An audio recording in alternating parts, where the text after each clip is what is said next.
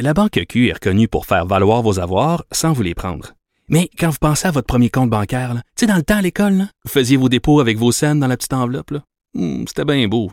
Mais avec le temps, ce vieux compte-là vous a coûté des milliers de dollars en frais, puis vous ne faites pas une scène d'intérêt. Avec la Banque Q, vous obtenez des intérêts élevés et aucun frais sur vos services bancaires courants. Autrement dit, ça fait pas mal plus de scènes dans votre enveloppe, ça. Banque Q. Faites valoir vos avoirs. Visitez banqueq.ca pour en savoir plus.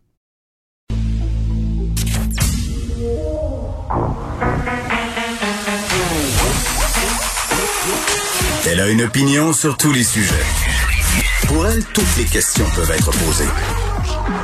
Geneviève Peterson. Cube, Cube, Cube Radio. Salut tout le monde, bienvenue à l'émission. Je suis vraiment contente euh, de vous retrouver après euh, ce deux semaines de vacances euh, fut, ma foi, très réparateur. Et j'en profite aussi pour remercier mes collègues qui ont tenu le phare pendant que nous, animateurs réguliers, on se ressourçait. Anaïs Gertin, Lacroix, Dany Saint-Pierre, Maître Bernier aussi, qui ont été là, qui ont couvert l'actualité pour vous pendant ces deux semaines-là. Et vraiment, d'habitude, quand je reviens de vacances dans le temps de Noël, on dirait que je reviens plus fatiguée que quand je suis partie. Et la raison est simple. Euh, toujours, on se promène, on va dans nos familles, c'est fatigant. Tu dors pas dans ton lit, tu bois, tu fais le party, tu manges trop. Là, pour vrai, là, je pense que pour la première fois de ma vie, hein, Sauf quand j'avais 8 ans, puis que le temps des fêtes était axé vers moi, que je pouvais dormir, que j'étais euh, lavée, euh, nourrie et langée quasiment.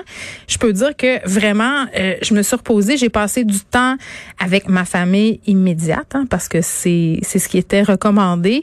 Ça n'a pas toujours été facile de les respecter, les consignes, je dois le dire. Là, la tentation de voir nos proches était grande. Pas nécessairement ma famille immédiate qui est très loin. Hein, ça, ça aide un peu à suivre les consignes quand il y a 500 kilomètres qui, qui, te séparent euh, de ta mère. Je dis pas, si elle avait habité la rue en arrière, peut-être que je me serais dit, ah, je vais aller la voir. Euh, mais en même temps, on aurait pu se voir dehors. Mais vous comprenez ce que je veux dire? Euh, c'est ce que j'ai fait on n'a pas fait grand-chose et ça a fait le plus grand bien. On a cuisiné, on a essayé de profiter de l'extérieur, même s'il n'y avait pas de neige. Mais la ville de Montréal, quand même, a eu une idée formidable. Je pense que c'est le fun de souligner aussi quand on fait des bons coups à la ville. Canon en neige dans certains parcs de la ville. Fausse montagne. Bon, c'était peut-être pas euh, justement le Klondike sur le top de la montagne, en ce sens qu'il y avait beaucoup de parents puis d'enfants qui respectaient pas la distanciation sociale parce que c'était tout simplement impossible de le faire. Mais euh, c'était quand même une belle idée. Parlant du respect euh, des consignes, le faites-vous-en pas. On parlera pas des gens qui sont partis en voyage euh, tout le long de l'émission aujourd'hui, puis du fameux 1000 pièces. On va en parler un peu, euh, mais pas que. J'en ai parlé pendant mes vacances. Je sais quelle erreur. Ben oui, j'étais assise chez moi un matin et j'ai vu l'article du Journal de Montréal sur les touristes Tata. Je posais la question à savoir si on devait pas faire payer ces gens-là, si jamais euh, ils développaient des complications liées à la COVID. Tu leur faire payer leurs frais d'hôpitaux, ça calme, hein, et ça donne un petit break aux gens de la santé. Ou du moins, on est sur cette impression qu'on se préoccupe d'eux parce que c'est un peu difficile en ce moment euh, pour notre personnel de la santé. Quel drôle de message on leur envoie euh, quand on laisse les gens partir en voyage pour des raisons euh, qui sont en fait non essentielles, hein, juste pour le fun, juste pour son je me moi, juste parce qu'on a envie d'aller boire un pina colada trop sucré ces plages de Cancun. Donc j'ai tweeté là-dessus et ça a suscité moult réactions, des réactions le fun et d'autres moins le fun. Certains certains commentateurs de l'actualité s'en sont pris à moi, ce que déclenché quand même une vague de haine assez importante. Ça, on est habitué, hein, surtout quand on est une femme dans les médias, de manger de la merde, comme on dit, de recevoir euh, des pas beaux mots. Hein? Vipère perfide, belette hypocrite, je l'ai reçu. Hein? quand même créatif comme insulte. Il y a eu des moins glorieuses, menaces de viol, menaces de mort. J'ai porté plainte à la police, bien entendu, parce qu'à un moment donné, il faut que ça arrête, il faut que ça cesse, l'intimidation et les menaces sur les médias sociaux. Ça sera un de nos sujets aujourd'hui. On va en parler avec Paul Laurier, ex-policier, parce que euh, la police, on le sait, là, puis j'en ai parlé régulièrement avec Nicole Gibault, à un moment donné, il y a quelque chose qui s'appelle des lois, un système de justice, et peut-être que le système de justice, c'est que les lois suivent pas les nouvelles technologies aussi vite qu'on le voudrait. Donc, euh, faire des menaces de mort, c'est illégal.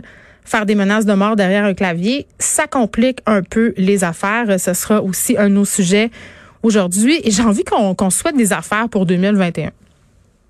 Pas des résolutions, parce que des résolutions, c'est fait pour pas être tenu, hein, ça on le sait. Mais vraiment, là, et je m'inclus là-dedans, c'est de prendre un grand respire, là. Hein, un respire par le nez, avant d'aller poster des affaires sur les médias sociaux. C'est d'avoir de l'empathie pour les gens. essayer de se dire que même les gens qui pensent pas comme nous, hein, c'est pas nécessairement des épais, c'est pas nécessairement des tatas, pas nécessairement des caves.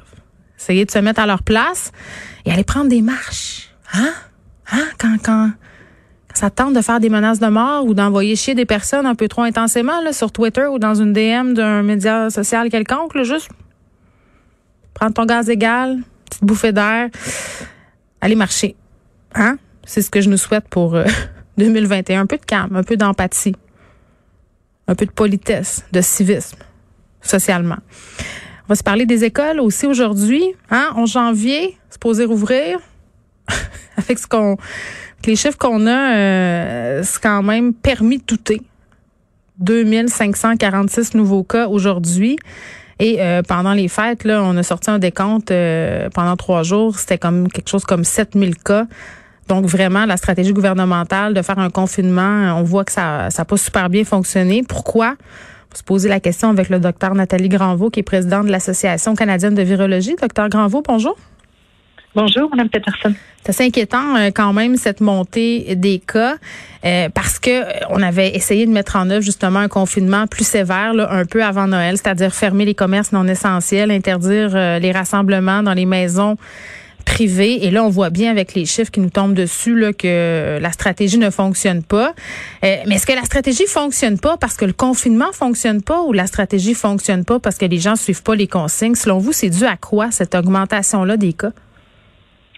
Écoutez, c'est effectivement, euh, bah, il y a deux choses qui sont surprenantes. Le fait qu'on euh, a eu une première phase de confinement euh, qui a commencé le 17 décembre avec la fermeture des écoles, sur lesquelles on n'a pas vu de diminution des cas, mais qui pouvait se comprendre parce que on a, à l'inverse, vu une augmentation des gens dans les centres commerciaux et partout parce qu'on a laissé les commerces ouverts jusqu'au jusqu'au 25 décembre.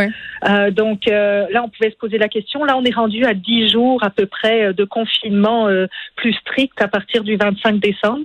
Euh, donc on devrait on, aurait espéré commencer à avoir une diminution, mais euh, euh, je pense que pour l'instant, euh, on dit habituellement au moins deux semaines pour voir une mmh. diminution. Donc, on n'est pas rendu à deux semaines encore d'un vrai confinement qu'on a eu. Donc, c'est très difficile de comprendre pourquoi. J'aurais aimé voir au moins une stabilisation, tout au moins, pour pas avoir une augmentation continuelle, mais c'est pas ça qui se produit. C'est difficile, sans données épidémiologiques, de savoir exactement mmh. quelles sont les causes. Elles sont certainement multiples. Est-ce que, docteur Granvaux, c'est encore permis de rêver? Vous nous dites là qu'on n'a pas atteint ce fameux 15 jours. Est-ce qu'on pourrait s'imaginer euh, voir ça redescendre un tantinet dans les prochains jours? Ben écoutez, euh, j'ose y croire encore euh, qu'on voit au moins une stabilisation continue compte tenu du fait qu'on voit une augmentation, je dirais pas qu'on va voir une hmm. diminution substantielle, mais au moins retourner à un plateau pour euh, quelques temps. En fait, si on arrive à avoir cette stabilisation-là, on saura qu'il y a une partie des mesures de confinement qui fonctionnent. Si on voit vraiment pas de, de, de changement euh, d'ici euh, 5-6 jours, hmm. euh, je pense que ça nous dira que les mesures actuellement en place fonctionnent pas. Mais je pense, docteur Granvaux, quand même qu'il faut être honnête là. bon, des experts qui demandent qu'on allonge le confinement selon moi, la raison est fort simple. On le sait, le confinement, ça fonctionne. On l'a vu au printemps, euh, quand on a eu un confinement très, très sévère. À un moment donné, les cas se sont mis à baisser. Il y avait aussi le facteur température. Là. Évidemment, mm-hmm. l'hiver, on est davantage à l'intérieur. Mais, tu sais, c'est difficile de pas penser qu'il y a des personnes en ce moment qui n'ont pas suivi le règlement, c'est-à-dire qui se sont vues euh, pendant le temps des fêtes et que c'est à cause de ça euh, qu'on assiste à une montée des cas. Si on le prolonge, le confinement, puis que c'est plus les fêtes, donc les gens ont plus d'excuses, entre guillemets, pour se voir ou sont moins tentés, on pourrait porter à croire que là, on va commencer à avoir une baisse. Ah ben tout à fait, mais en même temps, euh, c'est ce que je veux dire, c'est la proportion de responsabilité de gens qui n'ont pas respecté ben, versus le fait que le confinement strict est là depuis seulement dix jours. Tout ça se mélange, puis mm. la proportion de chacun euh, est difficile à estimer, mais c'est sûr que si dans quelques jours on voit pas de changement, il y aura une question de comportement clairement qui sera euh, qui sera à mettre en cause. Là, la question se posera plus parce que comme vous le dites, les mesures de confinement doivent fonctionner. Là. À la base, elles fonctionnent, on les veut pas, puis on est tous tannés, ça c'est très certain Mm. mais à la base, elle fonctionne. On le sait que ça fonctionne. Maintenant, il reste quand même, il faut pas oublier non plus qu'on a une grande partie quand même euh, qui est pas complètement confinée et toutes nos manufactures, euh, il y a beaucoup de gens qui euh, qui peuvent pas non plus être être en télétravail. Tous les gens qui travaillent dans le système de santé, fait qu'il reste une partie de la population qui bouge quand même beaucoup aussi sans sans être mm. des délinquants par rapport aux, aux mesures de confinement. Oui, puis c'est compliqué aussi par rapport au gouvernement les décisions qui ont à être prises parce que d'un côté, on veut, j'ai l'impression, on l'a ménagé la chèvre et le chou, c'est-à-dire on veut pas trop nuire à l'économie, on veut pas trop nuire à la santé mentale des gens. Euh, parce qu'on en a vu des effets du confinement, on continue de les voir. Euh, donc, on a adopté toutes sortes de demi-mesures, entre guillemets, pour, si on veut, apaiser tout ça. Euh, mais là, avec les cas puis la montée qu'on voit aujourd'hui, docteur Granvaux, je me dis est-ce que ça aurait été plus rentable entre guillemets socialement, économiquement de de faire un confinement plus sévère, plus tôt pour justement éviter euh, un éventuel confinement qui va se prolonger? Ça nous part on est quand même. Ben, c'est certain, comme vous dites, premièrement, faut faut euh, reconnaître que c'est des décisions difficiles à prendre et qu'il faut trouver un équilibre. Mais je suis d'accord avec vous dans le sens, on avait eu cette discussion-là ensemble. Je me rappelle de savoir est-ce que par rapport à l'économie, mais c'est sûr que là, oui, effectivement, souvent on veut faire, on veut ménager la chèvre et le chou parce qu'on veut protéger l'économie, ce qui est tout à fait louable aussi. Mais au final, ça va se perpétuer beaucoup plus longtemps et d'un point de vue euh, de des conséquences économiques, si on parle sur nos restaurants, sur euh, tous les gens qui sont mm. des travailleurs indépendant, ça risque de se prolonger bien plus longtemps que si on avait fermé de manière euh, beaucoup plus stricte pour une durée plus courte en fait. Et euh, à la fin, euh, est-ce qu'on va être gagnant? Je suis pas certaine non plus parce qu'on avec les chiffres qu'on a actuellement, puis mm. je pense que je disais déjà ça le 27 décembre, je vois pas avec les chiffres qu'on a comment le gouvernement va pouvoir justifier d'assouplir les mesures qu'on a actuellement. Qu'est-ce qu'on rouvre les écoles? Ben, écoutez, ça c'est une question euh, complexe.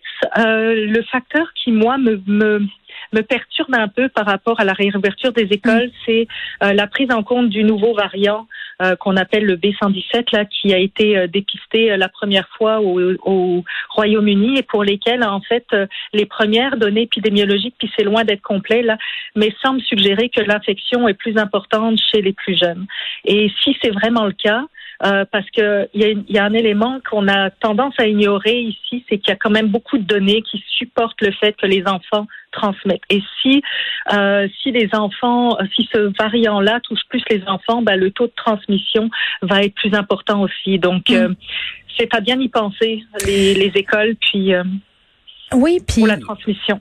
Docteur Granvaux, parlons-en euh, de cette mutation parce que ça, ça a inquiété, puis moi aussi ça m'a inquiété quand on a commencé à lire là-dessus, euh, voir qu'il y avait des cas en Grande-Bretagne, que là finalement c'était rendu en Ontario, puis inévitablement ici chez nous au Québec. Euh, c'était inévitable que ça se rende ici. Je disais une certaine partie de la communauté scientifique qui disait qu'on pouvait s'attendre à ça, c'est que c'était absolument impossible que ce virus-là mute pas et que ça veut pas nécessairement dire que le virus est plus dangereux dangereux. Non, tout à fait, effectivement. Le fait que ce soit inévitable, effectivement, en fait, ce qu'il faut comprendre, c'est que ce variant-là a été, euh, l'alarme a été un peu euh, sonnée au Royaume-Uni en décembre, mais le, le retraçage, en fait, dans le temps, a permis de montrer que ce variant-là était déjà présent au mois de septembre. Les dernières données au Danemark, où ils ont commencé à séquencer, sont remontées déjà jusqu'au mois de novembre. Donc, c'est illusoire de se dire qu'il n'était pas ici déjà, puis qu'il commence à se propager. Moi, ce que j'aimerais, c'est qu'on ait des données de séquençage, puis il y a des il y a des, le, le, LSPQ, le laboratoire de santé publique ici, euh, va essayer de, de, séquencer au maximum pour avoir une idée en fait de quelle est la proportion de ce variant qui est déjà ici, mais c'est inéluctable qu'il est ici, puis c'est pas vraiment une surprise. Par contre, le point dont, auquel il faut faire attention, c'est que on a on a des données épidémiologiques, on comprend pas tous les mécanismes, on n'a pas de données actuellement qui suggèrent qui qui euh, qui soit plus euh, que la maladie associée à ce variant-là soit plus sévère et puis euh, etc. Donc, il ne semble pas être plus dangereux. Par contre, il semble prendre euh, de, de, dominer en fait le, le variant. Il est plus contagieux.